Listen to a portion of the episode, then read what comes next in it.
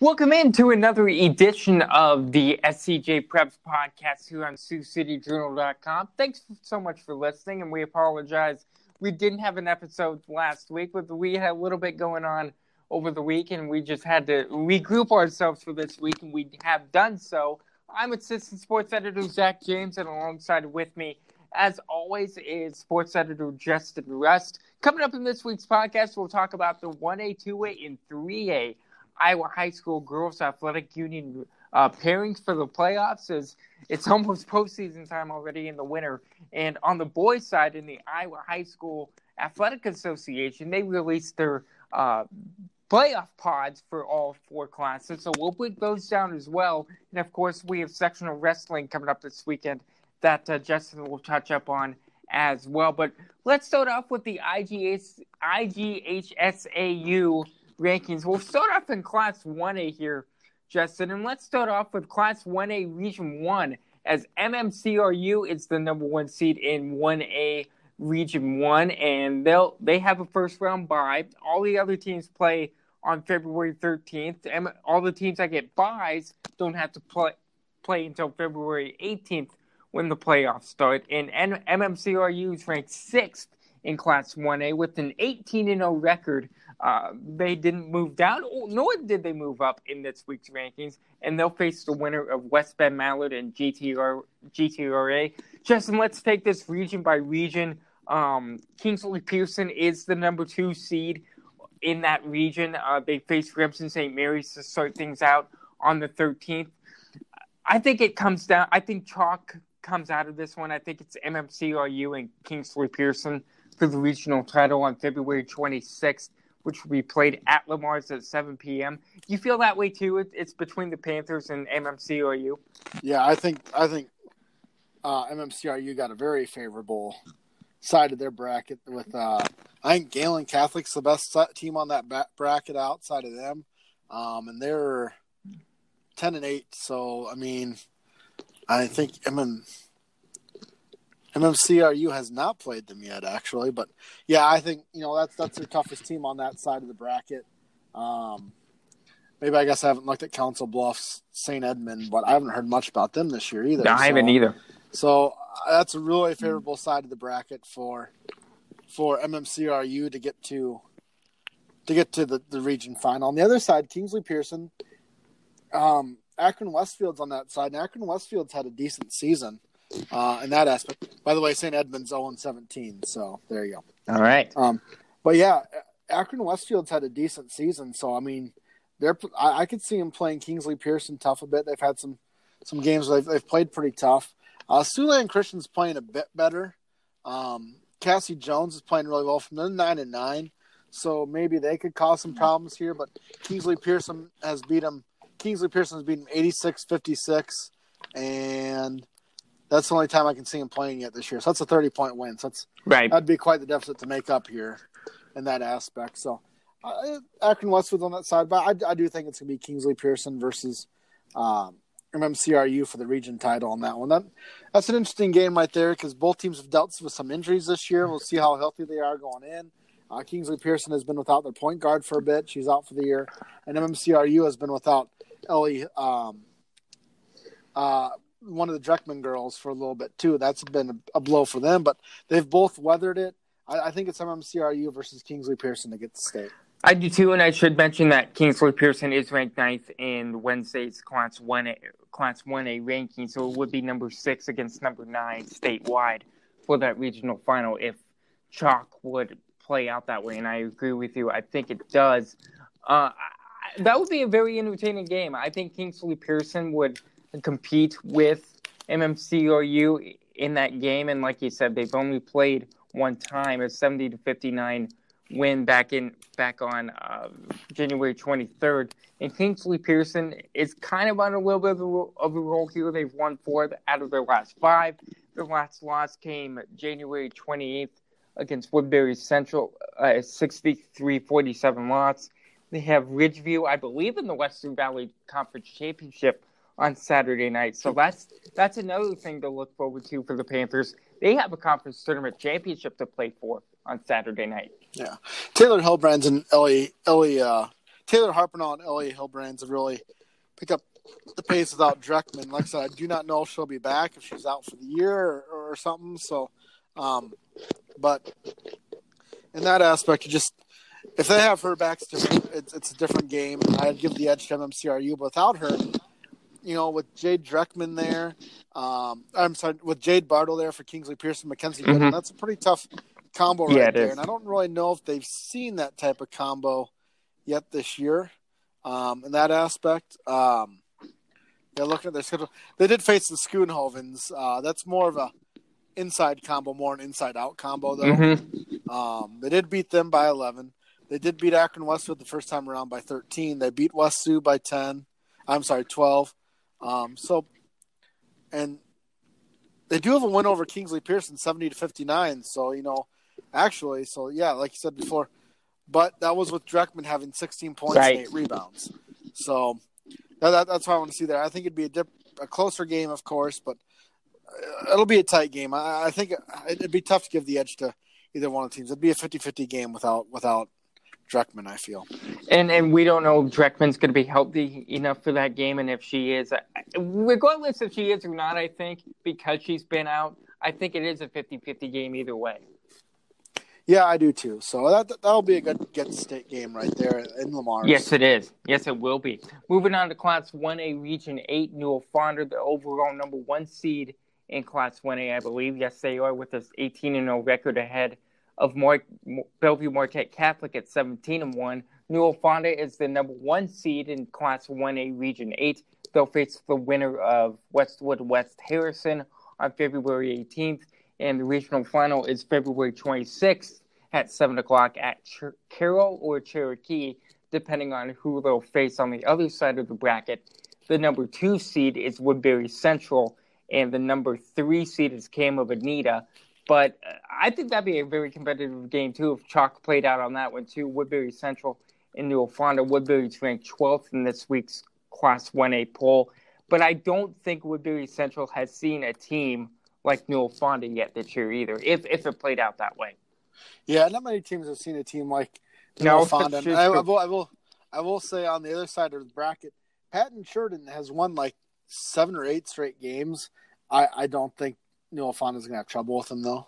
No, um, so in that aspect. So I do think it's going to be Woodbury Central on that other side.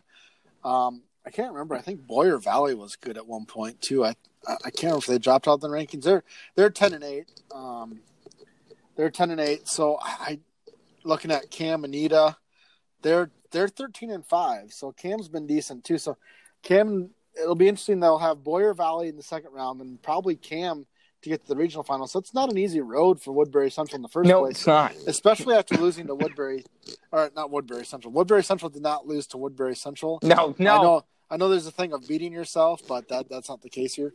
Um, but, yeah, the loss to Ridgeview, only scoring thirty-seven points against Ridgeview. I'm guessing they sold it down. Uh, I don't have stats from that game. But, you know, I'm, I'm guessing Ridgeview sold it down. But that's, that's a tough loss right there. So it'll be interesting to see if, what they do against Boyer Valley and Cam. When they face Newell Fonda, yeah, Maddie Paulson creates a matchup problem. But are their guards going to be able to play with Newell Fonda's? And I just don't see that happening, to be honest. I, I think the guards have gotten better for Woodbury Central as the year's gone on, but that's a tough task against Newell Fonda with the Seaver sister, Ella Larson. Uh, Walker's playing well. I, I, I just see that as being a problem.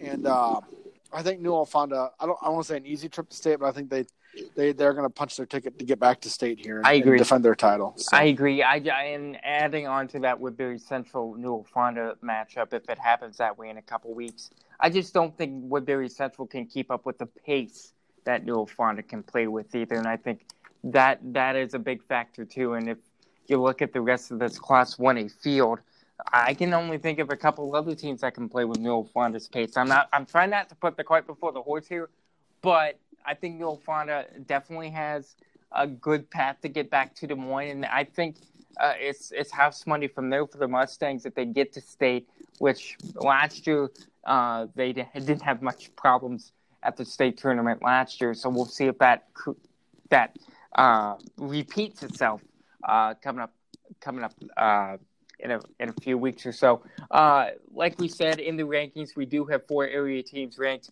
This week, Newell Fonda being number one, M M C R U being number six, Kingsley Pearson being ninth, and Woodbury Central being twelfth. Um, only two new teams in the Class one A rankings this week. Colomnesco at thirteenth, Central Decatur at fourteenth, and then Central Elkader at fifteenth.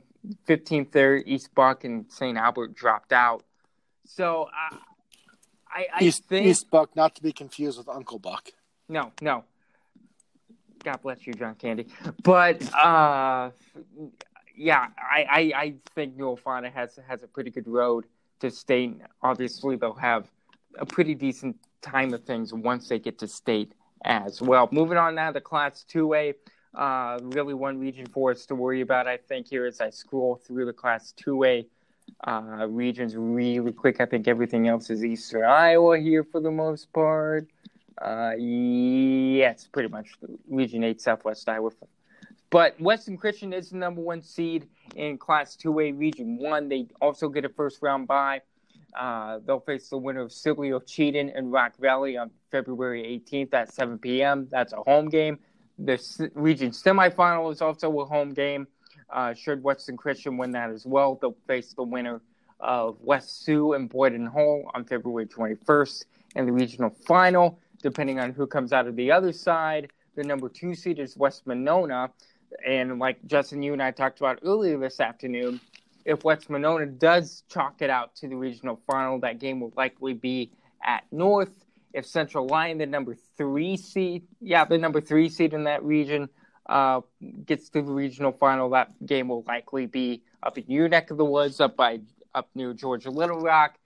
But I think I think it's Western and West Monona for the regional title here. I don't see West Western Christian having much trouble getting to the regional final, but West Monona has a little bit of a challenge facing uh, the winner of Central Lyon and South O'Brien. I, I think that'll be a Uh, challenging competitive game, and then for the regional title. And of course, West Monona is going to have to find a way to stop the Wolfpack.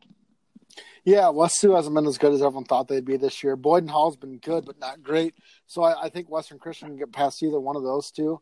I mean, yeah, they're going to beat Sibley or Rock Valley. Those two, especially Rock Valley's had a rougher year than usual. So it's that other side. If they face West Monona or Central Lyon, those are kind of two teams with different styles. You know, West Monona's got Mallory McCall sitting there. I mean, she's only averaging, let's see, like twenty-some points a game. twenty-five point one points per game this season. She's hit thirty-four three-pointers. So Lexi Landers been, has been good for them too, one hundred thirty-five rebounds. But Central Lyon's been a little bit more. That they, they, they can they, they can post you up a little bit more. Hayden Hymanson's been having a really good year for them. She's averaging twenty point six points. So up. Uh, We'll see what's, which star shines brighter for West Monona and Central Lyon in that aspect. Um, seems like West Monona's hit the boards a little bit harder, so I'm I'm, I'm going to give the slight edge to West Monona in that one. Um, they've been hitting the boards a little bit harder, so I think they'll be able to take out Central Lyon. Uh, but I think Western Christian gets by either team. Um, I think West Monona gives them a little bit more of a fight just because of what they have to guard with Mallory McCall. I think they give them a little bit more of a fight in that aspect.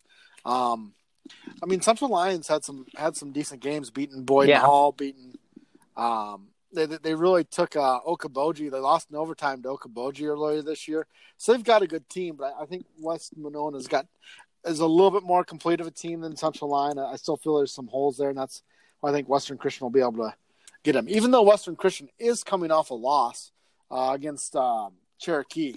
Um, but you know, Cherokee entered the rankings. They've been in and out of the rankings all year, so that's that's a pretty tough opponent right there when they're healthy. Granted, they also lost to T Area on Tuesday, so and they lost to Heelan. So, but those are three pretty good teams right there. Um, you know, wins over Unity, wins a win over Esterville, Lincoln Central. That's a pretty good one right there. So, I think Western Christian has the advantage. They, I wouldn't be surprised to see them tested by either Central Lyon or West Monona. Playing devil's advocate here, if you were a voter, if there was a media poll for the girls' basketball, for Iowa girls' basketball, which there's not, it's just run by the Girls' Athletic Union, Western Christian's lost three straight to Cherokee, Heelan, and T. Would you still vote Cher- uh, Western Christian in a media poll if, if you have the opportunity to? I don't know. Three straight losses. That's that's a pretty tough one. We're talking about fifteen spots though too. So yeah. I mean, um, let me look up T-Area girls basketball record. That's kind of the, the key thing there because we know how good Heelan is. Yes. We know we know that Cherokee's in the rankings. T is nine and two. So I mean, I'm guessing they're ranked. They're having a pretty good season. So I don't think I'd drop them out of the rankings. They'd fall, but I don't think they'd drop out of the rankings. And and as a silver lining for Western Christian, they faced Storm Lake on Friday night, who they beat sixty-one to eighteen uh, coming out of Christmas. And then they have Spirit Lake to close out the regular season. And they took care of Spirit Lake last month as well. So if they can close out the regular season with two convincing wins, kind of get some confidence back under their Uh, back on their shoulders, that can help them propel Western Christian to a deep postseason run. And who's to say that they can't get back to state just like they ha- have in several past years? And and they are very familiar with the Des Moines scene. And I I, I don't want to say they can get back there because we have plenty of time to talk about that in the next three weeks. But they, I think they certainly get to the regional final. Yeah, I think they make the regional final. It'll, it'll be interesting. Um, they got Storm Lake uh, on Friday night, and they got Spirit Lake on Tuesday. So, uh, so they got two get get right games right there. So, yeah, they, they can right the ship. I don't even know how much I have to right the ship. Um, you know, because they only lost to T by two points. They only lost to Cherokee by five points. They did lose by fourteen to Heelan, but Heelan's really good. So, um, but yeah, I think I think they do make it to state. They make it to the region final. I think they are tested by either West Monona or Central Lyon, but still still move on to state. So. Moving on down to Class three A, as you're, as you're listening to the S C J Preps podcast here on Sioux City Journal dot com, I'm Zach James. He's Justin Rust. And in Region one of Class three A, and I think this is the most interesting region of the twenty-four that came out on Wednesday. Heelan is the, the number one seed. They don't get a bye. It's only an eight-team uh, region in each region in Class three A. Uh, they'll be facing off uh, against Sheldon in the regional quarterfinals at home on uh, February fifteenth. And then the other three games in that regional do involve all involve Siouxland area teams. West Lyon faces Sioux Center. The winner of that likely faces Heelan. And on the other side of that bracket, Cherokee uh, hosts O A B C I G that same night. And Unity and M L C Floyd Valley uh, square off in an in-town a rivalry there at five o'clock on February fifteenth. Uh, the winner of Cherokee O A B C I G will face the winner of whoever comes out of one, the Orange City battle. Um, and the reason I think this is interesting because, one, Cherokee and Heelan are in the same region, and I think that does end up being your regional final in Orange City, regardless of which high school gets to host it. But I think that Unity M O C Floyd Valley is, is an interesting game. One, because I'm always fascinated by that rivalry. I think that's one of the more interesting rivalries in the state. And, yeah, it, it goes back to the two state title games that the two teams played against each other last decade. But um, I think that that's an interesting game. Unity's been playing well. M O C's had flashes of playing well, and whoever comes out of that Orange City battle, it's not going to be an easy test. It's not going to be an easy game for Cherokee. That's going to be that's going to be a battle as well, and the winner of that uh, semifinal will certainly earn the right to face Heelan uh, coming coming up here on February twenty-second.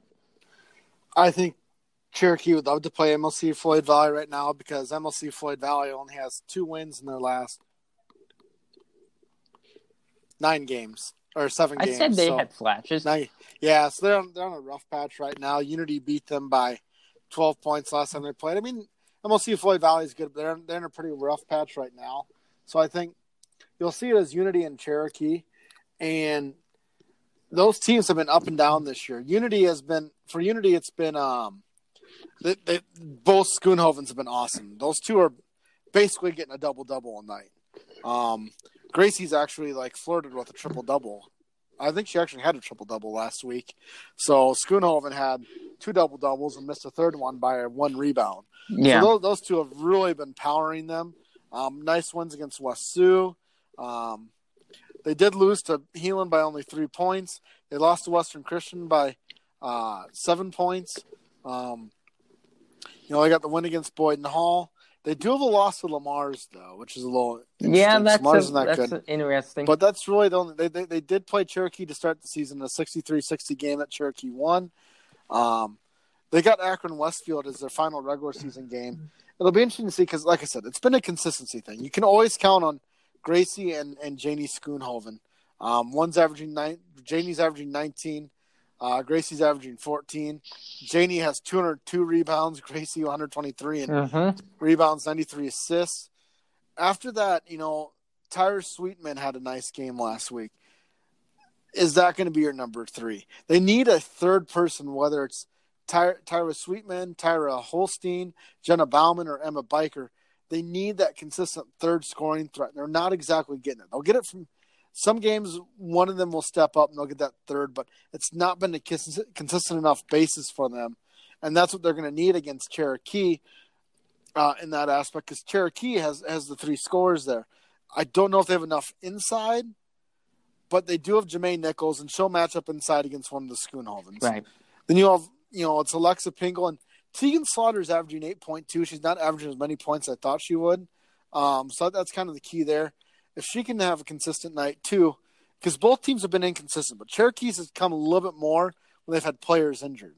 Um, they're on a nice roll right now. Their losses are to Bishop Garrigan and Esterville Lincoln Central lately, Western Christian Newell Fonda, Sioux City West, and, and it's just it, when they're when they're all healthy, they seem to be playing really well. They got the win over Western Christian earlier this week, like I said. And I feel they can play a lot of different styles, and that's going to help them in this aspect. So I got to give the edge to Cherokee, but I can see that that'd be a really good game between Cherokee and Unity right there. Um, and Heelan's got to look out for West Lyon, who is thirteen and five. But I think they get past West Lyon easily, and I think no matter who wins between Cherokee and Unity, I think Heelan's able to keep them in check. I don't think either team has enough weapons to keep up with Heelan. I think when you have Ella Skinner down low, she can match up with the Schoonover. She can match up with the Jermaine Nichols. And I think that guard play is something that's going to overwhelm either team, which hasn't got, especially Unity, which hasn't gotten enough consistent guard play um, out of some of their kids. Same with Cherokee. You know, Pingle's been good. Slaughter hasn't been as consistent as you want. She's still good. Don't get me wrong. I'm measuring this against Heelan. I, I think that's where Heelan gets them. They're able to match up enough down low with Skinner, and they get really good guard play, force some turnovers. I think they head off the state again this year. And, and and the interesting thing about this region too is the site of the regional title game. It's in Orange City right now. Now the state does reserve the right to move regional final site um, if if they need to for the regional final. They did it last year with Montezuma, I remember. But um, it's interesting that that game does stay in Orange City, and it does come down to Heelan and Unity for that regional final. I do agree with you. I think it does come down between uh, Cherokee and Heelan. But if it's if it's Unity that comes out of that, that's a consummate home game for Unity, and that does give them a little bit of an advantage. I think I do believe in home court advantage, especially uh, when it gets late into the season like this. But I don't think Cherokee and Heelan will have to worry about that. And I do agree with you. I think Heelan just has too much. Their, de- their defense It's just continuing to lock down teams, especially on that high side of the zone. And I, I do believe that Heelan comes out as your regional champion there. This is my favorite final site, site though, because it says M L C Floyd Valley or Unity Christian. So it's like if Unity's there, they won't play it at Unity. They'll so play it at M L C, yeah. It's in the same. It's in the same town.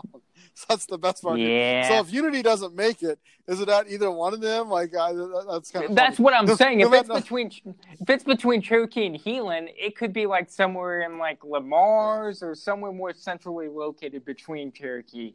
And well, Le Mars, Le Mars is already hosting one that night. So oh yeah, that's he's right. Already hosting. So. I mean, let Galen so. host one. Or let Do- Dort host one. I don't know. Put one in Sioux Center. I don't know. Moving on to Region two. Uh, Okoboji is the number two seed in Class three A Region two. Uh, Clear Lake is the, the number one seed in that region. They're, they'll face Garner, Hayfield, Ventura uh, in that quarterfinal. Okoboji faces Spirit Lake, and the winner of that game faces E L C against Algona in Okoboji in the semifinal at seven p.m. on February nineteenth. Uh, the regional final is in Humboldt or Algona. Uh, for that regional title, and it's that game will be played on February twenty-second at five p.m. That that would be an interesting regional final between Boji and Clear Lake. Clear Lake is ranked fourth right now. Uh, the Pioneers are ranked ninth, number four against number nine. Clear Lake is sixteen and two. They stayed in the number four spot in the rankings this week, as did Okoboji in the number nine spot. Um, Okoboji with eight and eighteen and one record. Clear Lake does have two losses.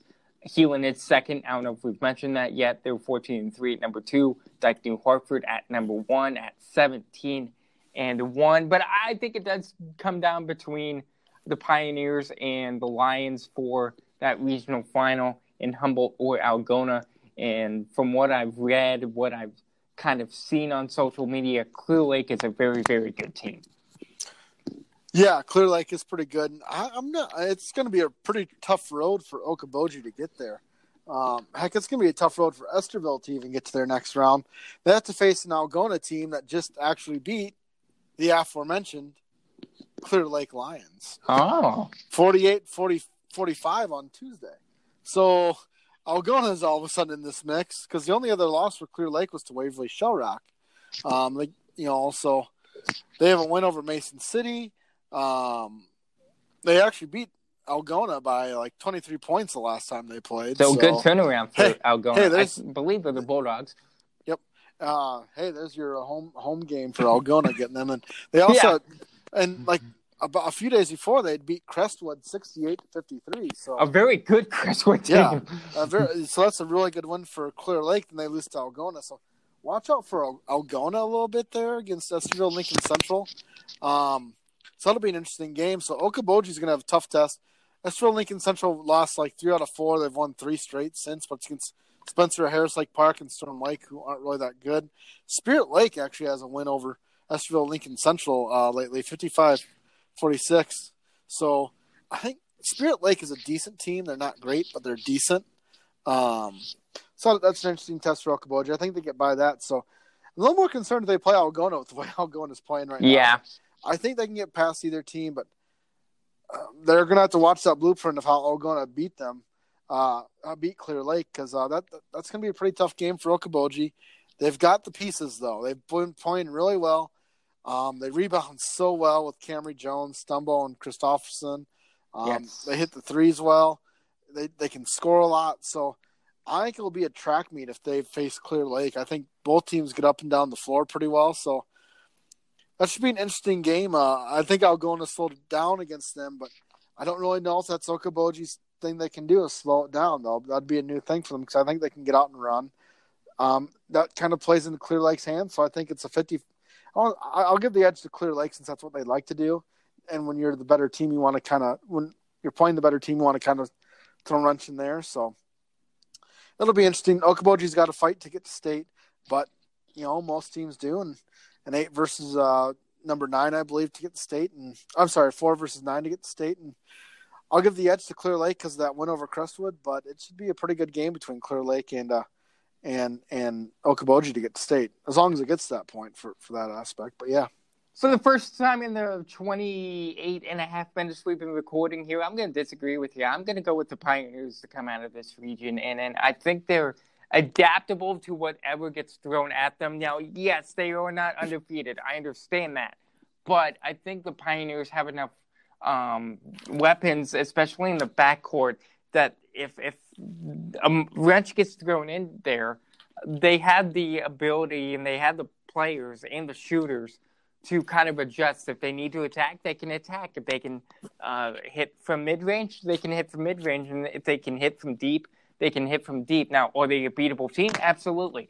But when you have a team like Okoboji that can beat you from all three areas from of the half court, that's going to be tough to do. And I just don't think Clear Lake has the ability to slow a team down like Okoboji. Now, they're going to try to. But I I agree with you from the standpoint, it's going to be a track meet. And I think Okoboji has the better athletes to withstand that track meet. But why would Clear Lake want to slow it down when their game, when they do get slowed down, they lose? And the games they've lost, the games have been slowed down. When they speed it up, they they clearly have the advantage. they've had the advantage of the other, other teams. So I don't know why Okoboji is going to be the one of the team that wants to slow it down, I think, more than Clear Lake. I think Clear Lake's going to want to play at a at a fast pace. And they got people that can make shots too. I don't know if they have quite the athletes as Okoboji, but it, it they've played a tougher schedule than Okoboji. Um, not get not not a knock at the Siouxland Conference, but you know, when you look at the ranked teams that Okoboji has played, it's been Emmitsburg. Yes. And that's it. And for Clear so, Lake. Uh, Crestwood. Crestwood. Waverly, Waverly Shell Rock. Mason City. Yeah. So. Um, so yeah, their, their resume is very, very good. And, and I think it will be a very competitive and very fast-paced regional final. Yeah, it'll be pretty fast, but it'll, it'll be interesting to see how that game goes to get to state. So, and that's it, I think, for the three A regions. I think we only have – let me scroll down through these one more time. That's Central Iowa. That's that's a very – Region four is a very uh, – how do I want to say it? A very spread-out geographic region there. Uh, probably Crestwood yeah, and really Assumption inter- for the regional final. I was very interested to see an Illinois team in there. Kidding, kidding. There's no okay. Illinois teams in the There's no market. Illinois. No, no, there are not. I hope there yeah, are anyway. It, stre- it stretches all the way from Waukon all the way to, yeah, I'd say, da- well, would it would it be, yeah, Davenport Assumption would be the, the furthest one out there south is what I'd say. So, yeah, yeah. from, Crest, well, from Waukon too. all the way to there.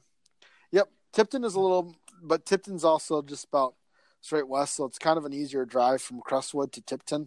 You got to go a little farther uh, down the interstate to get to Davenport. If, if they're taking the route, I think they'd take. So yeah, I would too. And I region... made a couple trips to Crest, Crestwood when I was, uh, Cresco when I was in Waverly. So yeah. Oh, okay, okay. so You've never been to. I've I wanted to go to Crest, Crestwood last year when uh, Waukon and Crestwood played each other last year, and I was in lacrosse and I had the night off, but it was just too far of a drive for me to make it to Crestwood, but uh, that's a very good team. Sharon Goodman's going to be, uh, like I, like I've said in past podcasts before, she's one of the top seniors in the state. She's not number one, obviously, but uh, Crestwood is a very good program, and that region's going to be very tough as well. Let's move on over to the boys' side of the postseason now and look at the pods for the Class one A uh, districts on the boys' side. Now, granted, the brackets aren't out yet. They won't come out, I don't think, for another week, week and a half. We can kind of break down what teams are in each district and have a little bit of fun with that. Let's start off with Class one A District Number one, and the teams in that district are Akron Westfield, Galen, George Little Rock, Hinton, H M S, Kingsley Pearson, M M C R U, South O'Brien, and Trinity Christian. Now, the winner from that district will face the winner of District Number two, and the teams in that district include Bishop Garrigan, Glenn Ralston, G T R A, Harris Lake Park, Newell Fonda, Patton-Sheridan, Saint Edmund, Storm Lake Saint Mary's, and West Bend Mallard. Now, when I look at this, Justin, uh, this is kind of a competitive uh, two sets of districts here, but like we talked, like you and I kind of talked about this last week, I think the two teams in the sub-state final Uh, for Class one A Substate one, it would be, I believe it's going to be between South O'Brien and uh, Newell Fonda. But um, South O'Brien's had a heck of a season. You just did uh, the Siouxland Athlete of the Week, which Jackson Lusher, he's had a he- heck of a season so far. And I think he's going to help carry the Wolverines, granted, to the district final and maybe even to the Substate final as well. In the District one, I could see maybe George Little Rock making some noise. They got some talent, but I haven't quite put it all together. But, yeah, it looks to be South O'Brien being the main team in that. Hinton's had some moments, but not enough. So I'd say South O'Brien has the edge over George Little Rock. On that other side, yeah, I mean, Newell Fonda seems like the team to beat in that side. Um, and I, I think South O'Brien's clearly better than Newell Fonda. I think it'd be a decent game, but, you know, I think this is looking good for South O'Brien, too. To get to state right there with with everything they've got out there, so yeah, and, yeah and I, I really I really like this matchup for, for South O'Brien. I do too, and I think it I think it's to South O'Brien's advantage too that they face a team like Newell Fonda. Now, granted, Newell Fonda has played well this season, even with the lots of Bryce Kopik being uh, transferred to West Sioux. But South O'Brien having a fifteen and three record, they haven't lost since that West Sioux game on January twenty-fourth. That's five straight, and they haven't before that loss to West Sioux. They the last loss was to Remsen Saint Mary's on uh, December thirteenth. Lusher is their leading scorer with twenty-one point nine points per game. He's shooting fifty-six percent, but uh, Zeke Lundquist is right there too at nine point six points per game, and Tristan Wilson at eight point four, and uh, Kylie Yates, the Wolverines bat- boys basketball coach, calls in uh, mostly every night uh, with their games, and he lists off those three mostly on a consistent basis. He will throw in a guy like Alice Alex Prestes, maybe a Caden Hale had a good game here and there, but really it's that big three between Lutcher, Lundquist, and Wilson that kind of carry the load for the Wolverines. And Lutcher scratched the boards as well with one hundred thirteen rebounds, uh, de- ninety-two defensive, and um, he he doesn't have any blocks, but he hasn't committed many fouls either with only twenty-six.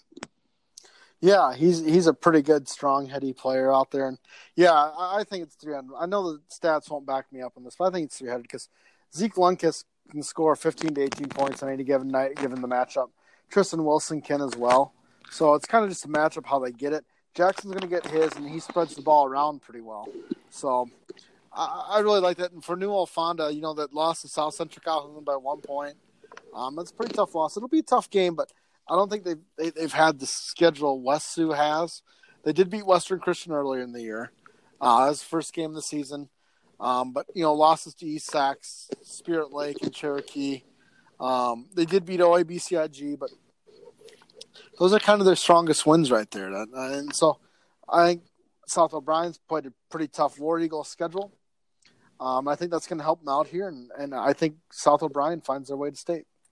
Now, on the other side of that district is Newell Fonda. They've got four losses on the season. Three of them came in a row uh, right before the holiday break to Spirit Lake, East Sac, and Cherokee. But they came, they went into the holiday break with a win against Manson Northwest Webster and went on a one, two, three, four, five, six, seven, eight, nine game winning streak before South Central Calhoun uh, ended it with a seventy-seven seventy-six win uh, last Friday against Uh, at South Central Calhoun, and then uh, Newell Fonda bounced back with a thirty-point win on Tuesday against Grandinger Taylor. But um, they have Newell, the Mustangs have two scorers in double fig- who's averaging double figures. Aiden Mahler has fifteen point three points per game, and Trey Youngers, I'm sure he's related to girls coach Dick Youngers, uh, has thirteen point four points per game. Uh, Mahler's shooting right around fifty-one percent. Um, and, and it's a balanced uh, rebounding effort, too, with Colin Temple leading the way with seventy-three rebounds, Garrett Meyer with sixty-four, Tanner Gurkey with sixty-two, and Trayton Marler with fifty-nine. So the Mustangs aren't afraid to crash the boards, which is good. And uh, but I think they need a little bit more scoring out of Trayton Marler and Tanner Gurkey for the Mustangs to, to upend the Wolverines in that sub-state final if it comes down to that. Yeah, I just think the Wolverines have faced a better schedule, and I think that'd prepare them for this. And I, I, like I said, I got to give the edge to South O'Brien in this. I do too. I do too, and I think South O'Brien uh, will get there over Newell Fonda in District Number One in Class one A. In District, let's see who, what other districts have local teams in here. Let's jump over to District fifteen. Uh, we're, well, well, no local teams, but they have to face the winner of District sixteen, and the teams in District fifteen are, are Weeva, Boyer Valley, Portland Christian, I C A M Manning, Logan Magnolia, Moy, ah, Logan Magnolia, Riverside of Oakland, Saint Albert, West Harrison, and Woodbine, and the winner of that district would have to face the winner of District sixteen, which include Lawton Bronson, Ridgeview, River Valley, Siouxland Christian, Remsen Saint Mary's, West Monona, Westwood, Whiting, and Woodbury Central. Um, the winner for me in District sixteen out of that, I think, is by far and away Remsen Saint Mary's. I think they've had the toughest schedule. I think they've had the most consistent season. I think they've had the most, the deepest of scoring. And I think, who do you think else in that district, in District sixteen, can really challenge the Hawks right there? I mean, I just, I don't know who. I mean, Lon Bronson's shown flashes, but not that good of flashes to knock off Remsen Saint Mary's. R- River Valley has a nice one against Siouxland Christian, but in the long run, I just don't see them matching up well with Remsen Saint Mary's. And Siouxland Christian, I mean, if they could put it all together, yeah, maybe, but they haven't. So I they don't, haven't. I don't, you know, that might be the, the district final game of Remsen versus Siouxland Christian, but to me, I just don't know if they're a complete enough unit to compete with Remsen Saint Mary and, and, and all the, the talent that they have. I mean, Siouxland, I mean, Siouxland Christian has that loss to, to River Valley and the other ones to O A B C I G, and I, I just don't know. I don't know. I know they're fifteen and two, but to me, it's it's kind of an empty fifteen and two. So I need to see more out of them before I feel they can test the Remsen Saint Mary's, who, you know, yes, they lost South O'Brien. Yes, they lost to West Sioux, but they have another one against South O'Brien. They face West Sioux coming up. They got T area on Saturday, actually. So I just don't know. I don't know. They got the win over Unity, which I think is just as good as Siouxland Christian. I think Siouxland Christian can test them, but between District fifteen and sixteen, this is Remsen Saint Mary's to lose. I got a nice, clear road to get the state.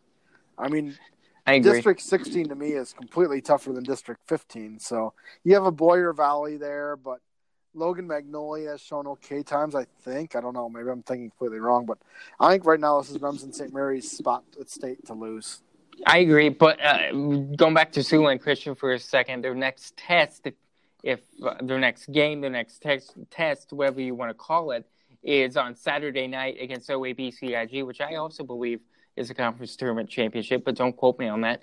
But O A B C I G beat um, Siouxland Christian just a few days ago, sixty-four forty-three. So do you think the Eagles can kind of turn it around? I don't know. In just a few days, I just don't know if that's a, a long enough turnaround for Siouxland Christian to figure enough stuff out. It'll be interesting because O A B C I G can be up and down, so um, it is enough time the talent Siouxland Christian has. They should be able to test him, but O A B C I G got him pretty nice that first time around, so I'll be interested to see. And if Siouxland Christian knocks off O A B C I G, I'll consider him a bit more against Remsen Saint Mary's. Like I said, I think it's I think it's Remsen's to lose right now. I do too. And then Siouxland Christian's last two games of the regular season against Whiting, a team that hasn't won a game yet this year, and Allen Consolidation, which I'm sure is on the Nebraska side, because uh, I am not familiar with yes, Allen yes, Consolidation. Allen, yep. All right. All right. Moving on now to Class two A in the boys' district pods. Yeah, we'll start off with the top there in District one, which includes Cherokee, N V A O C O U, Rock Valley, Sioux Center, Unity, and West Sioux. And then in District two includes Alta Aurelia, East Sac, Manson Northwest Webster, the aforementioned O A B C I G, Southeast Valley of Gowrie, and South Central Calhoun. Um, let's let's break down District one for a quick minute here. Uh, West Sioux is the favorite. I'm not discounting that, but do you think Unity, a team like Unity, Sioux Center, or even a Cherokee can challenge the Falcons? Yeah, that'll be interesting. Uh, I, Sioux Center is not the team they were last year, so I don't think Sioux Center can. I think if anyone's going to challenge them, it's Unity and, and Cherokee, but I just don't think they have the firepower to keep up with West Sioux. I don't either. I, I think Cherokee might be able to keep up with them better than Unity, to be honest with you. Um, Ryan Hurd's having a really good year for them, but I just think as an overall team unit, that's that the advantage goes to West Sioux in this one. Um, kudos to Cherokee in the year they're having there. They're surprising a lot of teams, but I, you know, and I think they'll give West Sioux an okay test. It's no cakewalk for West Sioux, which I think it's good for them. It's yeah, also yeah. not any any world beaters, but I don't think it's any cakewalk. So, because when you look over at District Two, it's O A B C I G and South Central Calhoun, um, and South Central Calhoun is playing pretty well lately. So I mean, yes, they are. West Sioux, West Sioux, even going to the other end, I think they can handle O A B C I G, but South Central Calhoun, I think, gives them a pretty good fight in that one, and I think that's a good test to get to state. I think West Sioux beats South Central Calhoun, but I think that's a good test to go to state for West Sioux, which is good considering two A is a bit deep right now. You know, Van Meter's playing really well as well. Uh, different style. They play more defense, so that'd be a crazy matchup for West Sioux and Van Meter. So it's a good test for it's a good test for West Sioux going to state here, but I do think they're the team that punches their ticket to state in this one. I do too, and I, I also agree with you on the fact that they need to be tested going into state. Not that they haven't had tests in the regular season. For God's sakes, they've beaten, what, Dakota Valley? They've they've beaten really yeah. good teams in the area, so it's not like they haven't had good tests. It's more but, the fact that you just don't want two weeks of cake games. Yeah, so. I, right. And, and of, of, of absolutely just easy, just, you know, base, base, you know, easy games. So Sure. Sure. And then District three, District four, and District three, the team, the six teams in that district are Boyden-Hull, Emmitsburg, North Union, Pocahontas, Sheldon, and Sioux Central. And in District four, the teams there are Central Lyon, Okoboji, Sibley Ocheyedan, Spirit Lake, West Lyon, and Western Christian. Going back to District three for a second, um, the team that stands out to me, two teams that stand out to me, I guess, here or or uh, Boyden-Hull and Sioux Central. Now, granted, Sioux Central, I haven't put them in any of my Associated Press polls yet this year, but from the stats I've seen from the emails that we've gotten sent in this year, um, Sioux Central has been competitive throughout the entire season. Now, Boy- Boyden-Hull has been ranked. I think that they have more firepower, as you put it, and I think the comments do come out, pun intended, the comments come out of that district, but I, I think it, that's a more competitive district than what people think it will be. I, I think it's Sioux Central, but I think Boyden-Hull handles Sioux Central. I really like the way Boyden-Hull's been playing lately. Um, they've really – it's kind of a younger team. They've been playing really well, you know.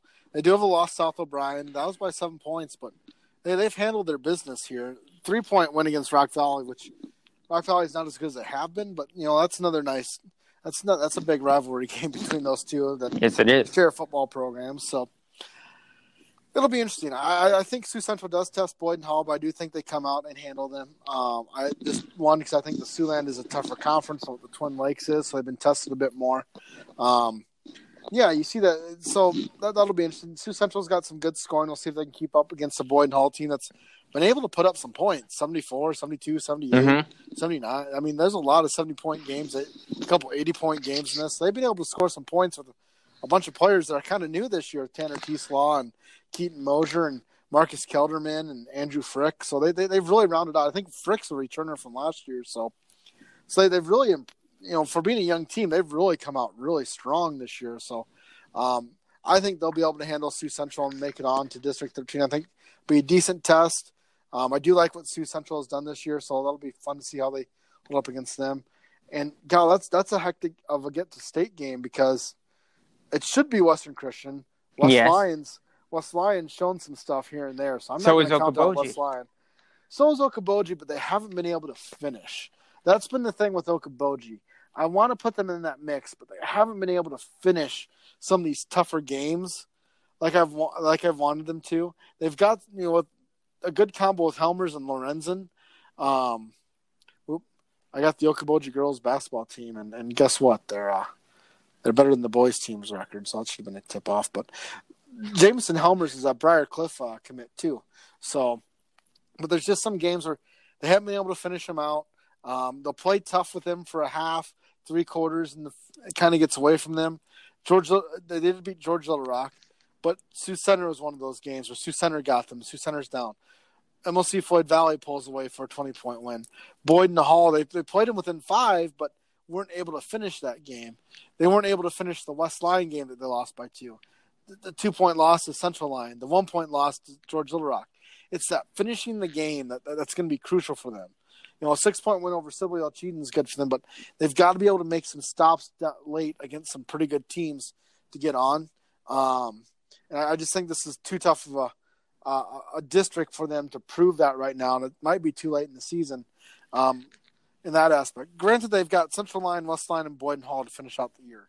If they can f- figure it out in these last three games, yeah, we'll see. But right, I, I can see West Lyon testing Western Christian, maybe Spirit Lake. Um, that's kind of a, a team that's kind of one of these things isn't like the other, and that's a Lakes Conference team with a lot of Siouxland teams, so that'll be an interesting matchup with that aspect with, with Spirit Lake. Um, so that District four is a little more interesting than that District three because it's really just Sioux Central and Boyden-Hull. Whereas the other ones, you kind of look at each team and say, no, they, they've got a little intriguing aspect to each one of them. Um, finding Spirit Lake here, they are eleven and eight on the season. Uh, they do have they do do have a loss to Cherokee by twelve, so they're okay. West Lyon's okay, but the team that's been the most consistent out of all of them has been Western Christian. Mm-hmm. I think that's the key. They've been the consistent team. We, we don't know what West Lyon team we're getting each night. We don't exactly know what Okoboji team we're getting every night. We don't know what Central Lyon team we're getting every night. West Lyon does have a five-game winning streak going on right now. Um, with one of those wins coming against West West, West Sioux. I don't remember them beating West. Yeah, so they, they're coming off a win against West Sioux last week. So, which is, of course, huge. I don't remember West I don't remember West Sioux losing that game last week, by the way. I think that might be a typo, to be honest. Um, because I thought West Sioux won that game last week. Um, so, but, you know, they've played some tough games. So I see it being West Lyon versus Western Christian for the district title. I do, too. And I, either team that comes out of that, I don't. I, I got to give Boyden-Hull the edge against either one of those teams, though. Even against Western Christian, I got to give Boyden-Hull that. I think they're a little bit more consistent than Western Christian. I think that's going to kind of be the key there. So I, I think it's Boyden-Hull having the edge to get the state in this pod. Moving on to Class three A now, and we only really have to worry about one sub-state here. This is just sub-states now in Class three A and four A, no district play in three A and four A because there's less teams in the classes. And in sub-state number one in Class three A, it involves Bishop Heelan, Carroll, Esther, Estherville, Lincoln Central, Le Mars, M L C Floyd Valley, Sergeant Bluff, Luton, Spencer, and Storm Lake. And clearly the top two teams in the sub-state are Carroll and M L C Floyd Valley. But is S B L the number three team? Yeah, they're clearly the number three team. M L C and Carroll are, are completely ahead of them. And I, I do have to say in that in that West Lyon, West Sioux game I was talking about. Yeah, go I ahead. At, I was looking at the girls one. That's why it's completely confused. Oh, I was okay. At the one, so I'm an idiot. Um, in terms of that, in terms of the three A districts, yeah, it's West or not West Sioux. Uh, Sergeant Bluff is clearly behind M L C and Carroll. I mean. It, it's not even a question right now where they rank between those with those two. Right now, it's clearly M L C and Carroll, and I'm interested to see if they get put on the Carroll side of things or if they get put on the M L C side of things. Because to be honest, Le Mars might be ahead of Sergeant Bluff in this race right now. Yeah, yeah, they might be because Le Mars is playing really well right now too. And yeah. Next week they have to face East twice next week because of a res- rescheduled game from. The craziness that was, I think, the week of the Cinos, I think. But, um, yeah, the, uh, Le Mars, I think, I, I kind of agree with you. I think I would put them third. Heelan's coming on strong, though, too. They pl- they looked uh, really good in a couple games in the last couple they've, weeks. They've, they've hit a rough stretch. I think they've lost five of their last six. So so I, I'd have to put them below Sergeant Bluff in that aspect. Yeah, they've lost... Uh, Six of their last seven games. Okay, so. That one win being North, I take it? Uh, yes, you are okay. Correct. I did see so, that. Yeah, Lamar's they look at that out. Night. Yeah. yeah, so they were on a good stretch here for a bit, then they've really hit a rough stretch here. And then they almost again, beat so. Lincoln, too. I think yes, that was also part of that stretch. Yep, they, they lost to Sergeant Bluff by eighteen, then they lost to two to Lincoln. But since then, they got pounded by East. They did have the win against North, got pounded by Le Mars, lost by four to West. Lost by eleven to, to Western Christian. So they've got Sergeant Bluff on Friday. I'd, I'd have to say Sergeant Bluff is the clear four in that one because Le Mars has that win over Sergeant Bluff. So right now, it'll be interesting to see where Sergeant Bluff gets, how, how, how this all works out. I'm I'm going to take a guess at Carroll, Estherville, Lincoln Central, um, Spencer, and Storm Lake get put in one side. And Heelan, Le Mars, M L C, Floyd Valley, and Sergeant Bluff, Luton get put on the other side. It's kind of tough because Carroll's the one that's kind of farther out than all the all the other ones. So, yeah. Uh, on Tuesday night after the Sergeant Bluff East game, uh, East coach Ras Vanderloo told me that he still thinks the seven and ten Warriors team still has the ability that has, still has the the firepower to get to state. Do you agree with him? I think Ross is being ni- R- Ross is being nice right there because. They do have firepower, but at some point you have to show it on a more consistent basis. You said it, seven and ten. They've got they've got talent, but it's not quite all there. It's not all put together, and just they miss Connor Groves a lot, and I just don't know. They don't have enough shooting from the outside to free up Daniel Wright. And while looks like this perceived firepower, they don't get it on a consistent basis. No, they don't. Outside of Daniel Wright, that I just can't buy into it right now. They're a state tournament team. On paper, they, they should have been. We said it before, they sh- they could have been a state tournament team, but, you know, paper doesn't always translate onto the court, and that's, that seems to be showing right now. And I think Rass is being nice because, you know, Adam's very uh, – I really like the coaching staff. Sergeant Bluff, yes, I do. Right now, I do I think, too. I don't think they're a tournament team. I don't even know if they're – I'll get to the sub-district uh, final or not even get that further. I don't even think they're going to get to the sub-state final type matchup right now. So I, th- I think their biggest problem has been their defensive inconsistency. I, I, they've shown flashes of offensive consistency, and yes, that's a problem too, but I think it's their defensive inconsistency. And, and like what Ross told me after the game too, uh, he's seen six different types of defenses from Sergeant Bluff in, in the last couple of weeks, and when when you have to utilize that many defenses, that kind of tells you one, it, one of two things. One, either you're playing a diverse, a diverse set of teams, and in this area of the state, I don't think that's necessarily completely true. So the second thing is you're trying to find a defense that works. And obviously, there's just not that defense that is working right now for the Warriors, which is which is unfortunate because they absolutely have athletes on on that roster and on paper and and on the floor too, uh, from the from the eye test, but they just aren't showing it defensively, and I think that's the one thing that's killing them right now is their defensive inconsistency. I don't know. I think it may be more offense for them because in that first quarter they didn't score, and that's what really got to them. And it seems like offense is, offense outside of Daniel Wright has been a really key concern for them.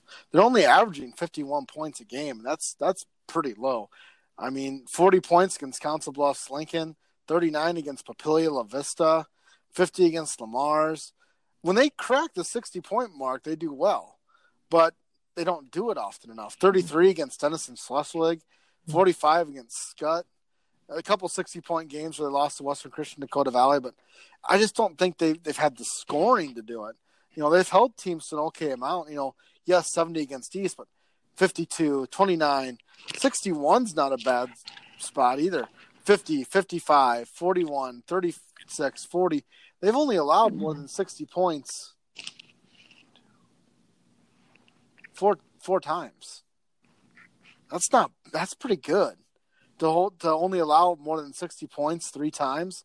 To me, it's their scoring hasn't been good enough.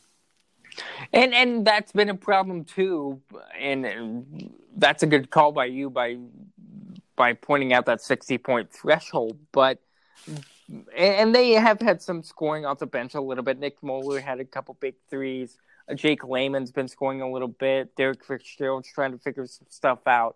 But but it all happens on the defensive end. And yeah, yeah, there are a couple games where I kind of give Sergeant Bluff a pass, the Papillion La Vista game being one, the Denison game being another. Uh, that Denison game just seemed like it was just a standstill type of game. But um, I, I do agree with you at the end of the day. I don't think Sergeant Bluff even gets to that sub-state final, and it's, it's just going to be um, accounted as a disappointing season for the Warriors, and they'll have to figure out how how they can handle next year without a uh, a scorer like Daniel Wright, who's going to go out to Wisconsin to play football.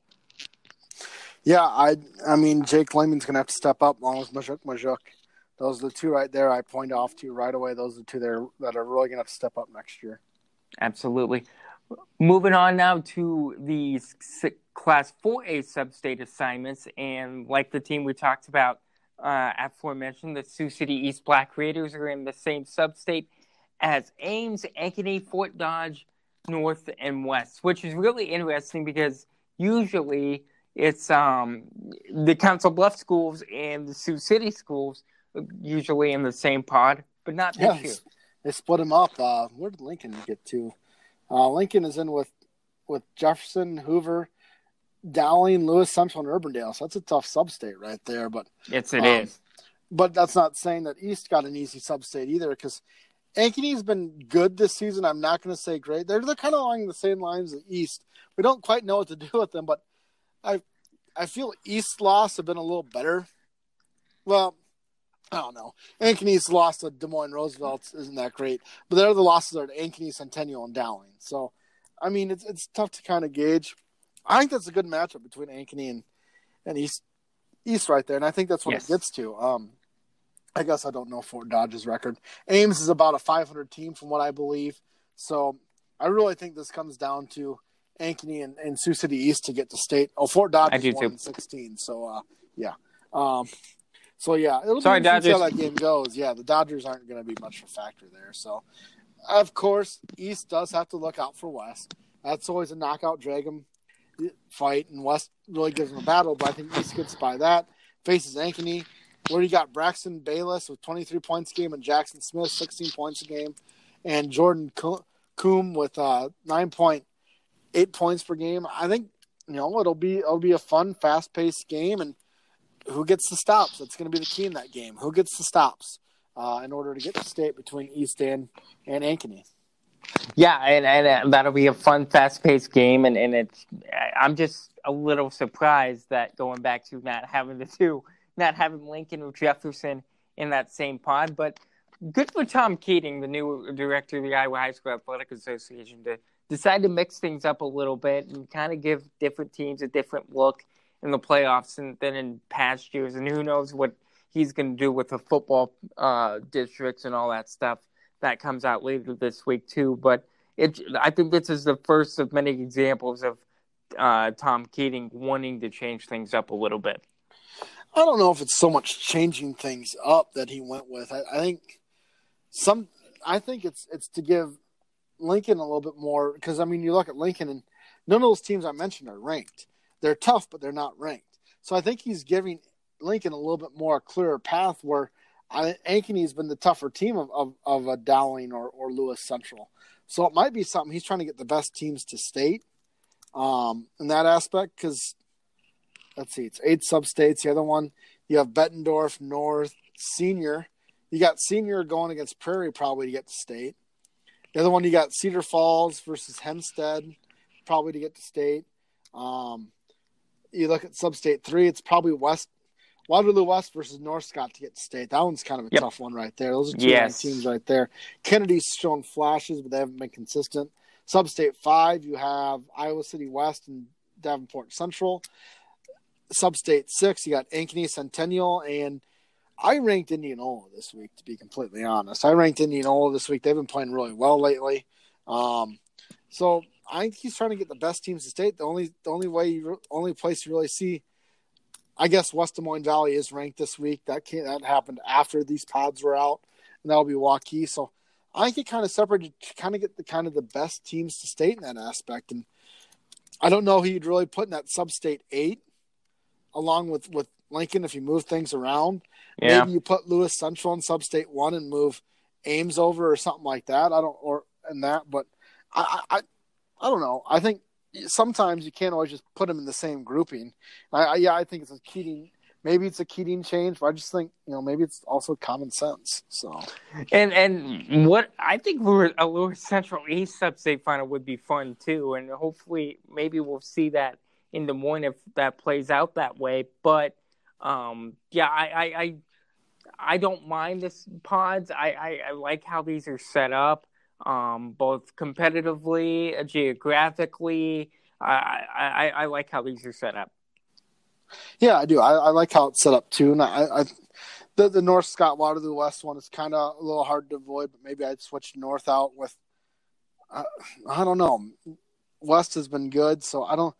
Waterloo West has been pretty good, so I don't know. It's tough to say what you'd kind of change in this aspect. So, yeah, and it's unfortunate that maybe a program like North Scott would have to travel, what, three-ish hours up to Waterloo? I've made that drive, so I, I, I it would be a little bit of a haul, but um, it's not too terrible, and it's, I, like you said, it might not be completely avoided because in the other substates, yeah, Ankeny and East – or uh, not close together, but the other pods pretty much are. Substate two is Iowa City School, uh, Corridor Schools, and Bettendorf and North.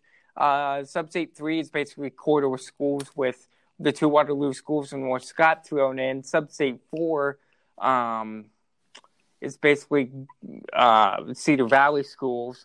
because uh, Clinton and uh, uh, Hempstead might do so. I thought it was Western Dubuque I was looking at. But in Sub-State four, it's not too bad, and, and the others aren't that bad either. Sub-State six is, is C I M L schools, and so is Sub-State seven if you want to throw Mason City in that mix.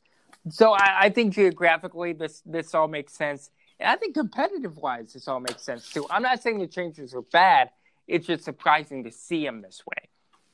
Yeah, yeah. I think I, I I'd like to see how it comes out. I don't, you know, each each year is just different because you have different hierarchies and such, and and and, and that's just the thing. Each year is different. So, and I think, you know, yeah, I got changed up maybe just because this year is different a bit. So, because is Abe Lincoln always this good? So, I mean, for East, no, that's true too. That's the thing. Abe Lincoln is better than they have been. So, you know, maybe they wanted to split them in East up because of that reason. Instead of same old, same old, you you see a team that's been playing pretty well and say, hey, if you think they can get to state, then give them the advantage. Because I've had them ranked for much this season.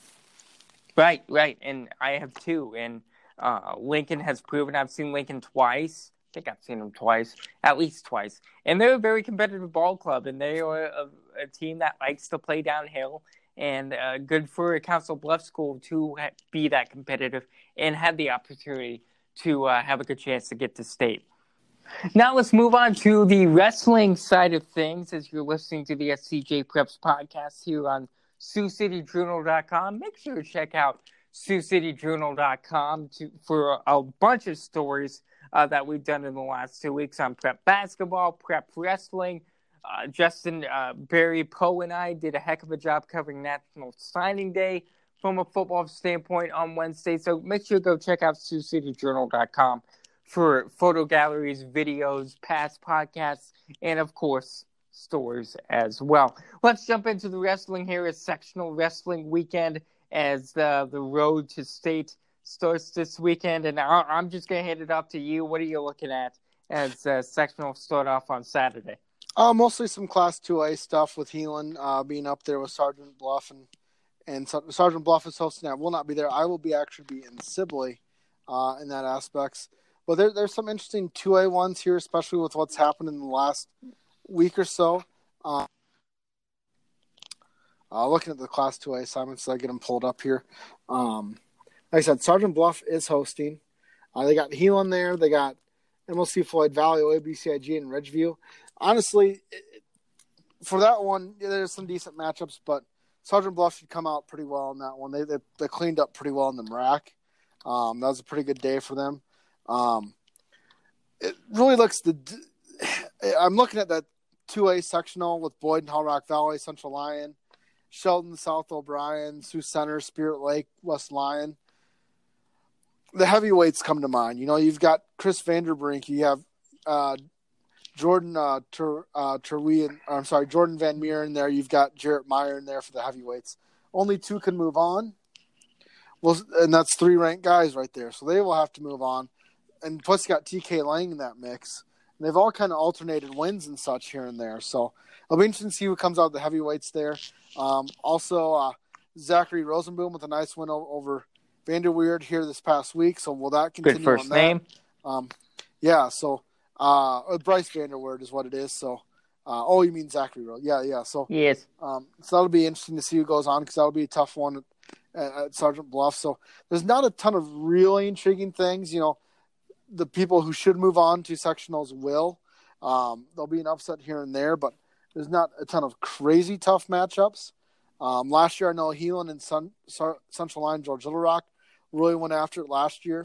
Um, so uh, we'll see if any uh, – West Lyon did just beat uh, Central Lyon in, in a tournament this past – at the Siouxland Conference Tournament. So I'm interested to see how West Lyon really pushes with them. Because that'll determine the duel, who goes to the duels. So if West Lyon can somehow punch their ticket to a duel in Sergeant Bluff, that'd be very interesting uh, in that aspect. Um, but I'll be in Sibley. Uh, I'll be my first chance to watch West Sioux and see how the lineups are doing. Adam Allard, of course, and and, and from there. So that one should be a pretty interesting uh, uh, matchup too with with how West Sioux does. I think right now it's all kind of looking like it's shaping up pretty well. The people who should mo- who should move on will move on. So. Um, in that aspect. Uh, I'm going to do one little quick hit on signing day here. Uh, let's talk about the big, the big thing that happened this week in Daniel Wright uh, committing, flipping his commitment from Sioux Falls to Wisconsin. I think that's an, an incredible thing for the area to have. What, th- like we've talked about, what three D one quarterbacks? But Deku's going to Iowa State. Cooper DeJean has the ability to be a Division One caliber quarterback, and and with uh, Wright going to Wisconsin. That says a lot about this area. I, I really think that says a lot about this area. Yeah, that's pretty unprecedented right there, that group right there. I mean, I've been trying to think of areas that I've had better. We've had D one quarterbacks here and there, but not not three in one area. And I, that's just really special for the area. Um, that's huge. No matter, you can say whatever you want. If Hunter's going to make it to Iowa State, I think he will. I More think he does happened, too. It's a preferred walk-on for Daniel Wright, and Cooper doesn't have his D one offer yet. Cooper's going to go play D one football. I do too. Hunter Deckers is going to play D one football. Daniel Wright is now going to play D one football. No matter Power what you want to think. Power five football, not just D one yeah. football, Power five football. Yeah, these these are these are all Power five offers for these guys too. So uh, whatever you think, fine, whatever. They've got the offers. It's what that coaching staff thinks of them coming out of high school. Plain and simple. You know, no one thought Bright, Brock Purdy was going to be everything that he is, but he is. He wasn't a huge star recruit, so it's all what your coaching staff thinks of you. If Wisconsin has the faith in Daniel Wright, go for it. You know, I, I think this is huge to have three D one quarterbacks, all with Power Five offers, interest going there. It, it's unprecedented in the state of Iowa, plain and simple. And I think Wright can play well under Paul Kritz's system too, which I think that, that adds to the mystique of this. Yeah, well, he's got to, I'm, I'm not going to put the cart before the horse in that aspect. He's got to earn that starting spot first. Uh, he's not going to earn it this year. Not this year. I'm not saying this year, no. And he's got two freshmen ahead of him along with another sophomore. So it's it's a long road for Daniel Wright. It is at anyone, any Power five school to play quarterback. So we got a bit to go yet for see how it pans out and such. So if he does, yes, I think it fits him. You know, but maybe Paul Chryst isn't exactly the quarterback and or the coach in four years. Who knows what can happen? So uh, I'll say right now, right now, it looks good for Daniel Wright in the system. It, it, it's a long road, though. Yes, yes, but but good for him taking that bet on himself, taking a line from your story to bet on himself, to, to take that risk and, and see what he can do at Wisconsin. Yeah, the, the Athletics seem to like that line, too. The Athletics seem to like that line, too. Don't read The Athletic, though. Read the Sioux City Journal, and make sure you go to Sioux City Journal dot com for all uh, local content, high school, college. Um, we're in full force, full winter force here. Postseason's right around the corner. You've been listening to for the last uh, sixty-three plus minutes, and we're both excited for it. And spring's right around the corner, which means no more snow, no more cold weather. And uh, which which can make everybody happy uh, here in the Siouxland as winter turns to spring. For sports editor Justin Russ, this is assistant sports editor Zach James. Thank you so much for listening. We'll talk to you next week.